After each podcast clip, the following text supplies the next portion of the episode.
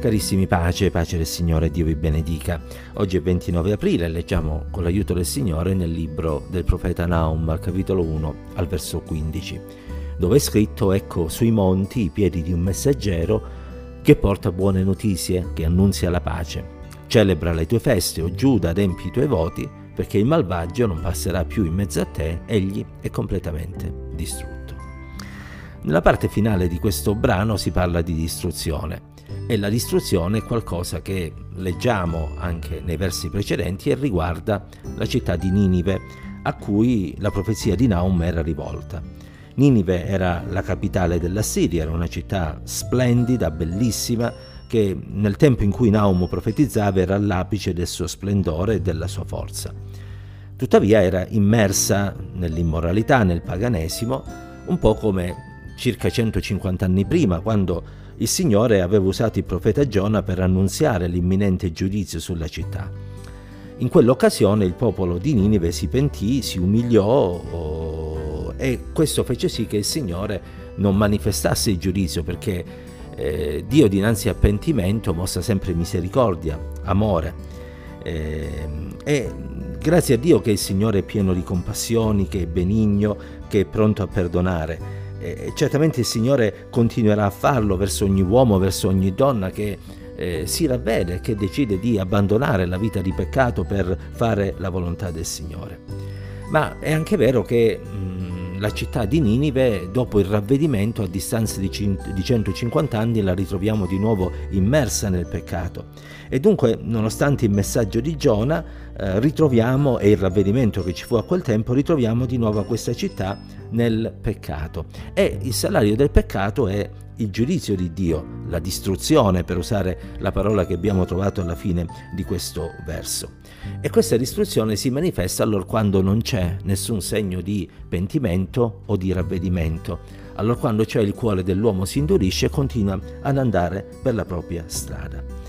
Eh, la parola di Naum non venne ascoltata dai niniviti eh, e proprio per questo la l'appello del Signore alla conversione cadde nel vuoto e la conseguenza fu la caduta e l'occupazione di Ninive che avvenne circa, eh, se la storia eh, e la memoria non mi ingannano, intorno al 600 a.C. Ebbene, ancora oggi il Signore continua a, a, a usare benignità verso tutta l'umanità, perché il suo desiderio è che ogni uomo si converta. E proprio per questo ci sono dei messaggeri che eh, portano buone notizie, che annunciano la pace, che annunciano la riconciliazione. Questi sono i credenti che hanno oh, ricevuto la chiamata da parte del Signore a testimoniare eh, della salvezza in Cristo, del perdono dei peccati. E noi vogliamo essere di questi messaggeri, messaggeri che portano buone notizie, che annunciano la pace. E vogliamo pregare che quanti ci ascoltano e quanti ricevono il messaggio che portiamo possano realizzare il bisogno che hanno di essere salvati e di essere perdonati e quindi possano ottenere eh, la liberazione dal giudizio di Dio che inevitabilmente si manifesterà. Sì, perché anche se oggi si parla poco del giudizio di Dio, dell'inferno e di tutto quello che è una conseguenza del peccato dell'uomo, eh, nonostante questo Dio un giorno giudicherà e il giudizio di Dio sarà un giudizio giusto, equo, non verranno fatte parzialità. E l'unica possibilità che noi abbiamo di poter scampare da quel giudizio è quello di oggi pentirci, umiliarci, andare ai piedi del Signore e ricevere il suo perdono. Perché quando lasceremo questa terra, inevitabilmente se non saremo in Cristo saremo da Dio giudicati. Ebrei 9:27 è stabilito che l'uomo muoia una volta sola, dopodiché viene il giudizio. E quindi oggi è il giorno della grazia, oggi è il giorno della salvezza, oggi è il giorno delle buone notizie, oggi è il giorno della pace, oggi è il giorno in cui ci possiamo riconciliare con Dio, oggi è il giorno e vogliamo farlo se non lo abbiamo ancora fatto. E se lo abbiamo fatto vogliamo condividere questa esperienza che abbiamo realizzato con quanti ancora non l'hanno ottenuta nella propria vita. E vogliamo con tutto il nostro cuore, come dice poi la seconda parte del verso, adempiere anche i voti, le promesse che abbiamo fatto al Signore.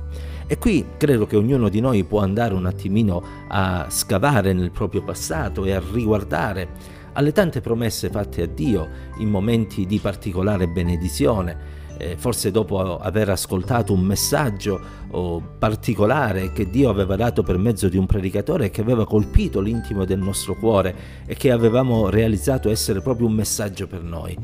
Ebbene, quelle promesse le abbiamo adempiute, quelle promesse le stiamo adempiendo, le stiamo portando a termine. Se così non è, cari, forse stamattina stiamo ascoltando questo messaggio non per caso, ma perché il Signore desidera che noi manteniamo le promesse fatte. Perché è scritto che è meglio non promettere che promettere e poi non mantenere. Perciò ringraziamo il Signore, perché in Cristo non c'è più alcuna condanna, perché coloro che sono in Cristo vengono passati dalla morte alla vita senza che ci sia giudizio ma vogliamo anche adoperarci a predicare l'Evangelo e vogliamo anche impegnarci a mantenere ogni promessa fatta al Signore affinché quando saremo nella Sua presenza possiamo essere da Lui accolti e da Lui eh, benedetti per tutta l'eternità. Che il Signore ci accompagni ancora oggi e che la Sua grazia e la Sua pace sia con tutti quanti noi. Dio ci benedica.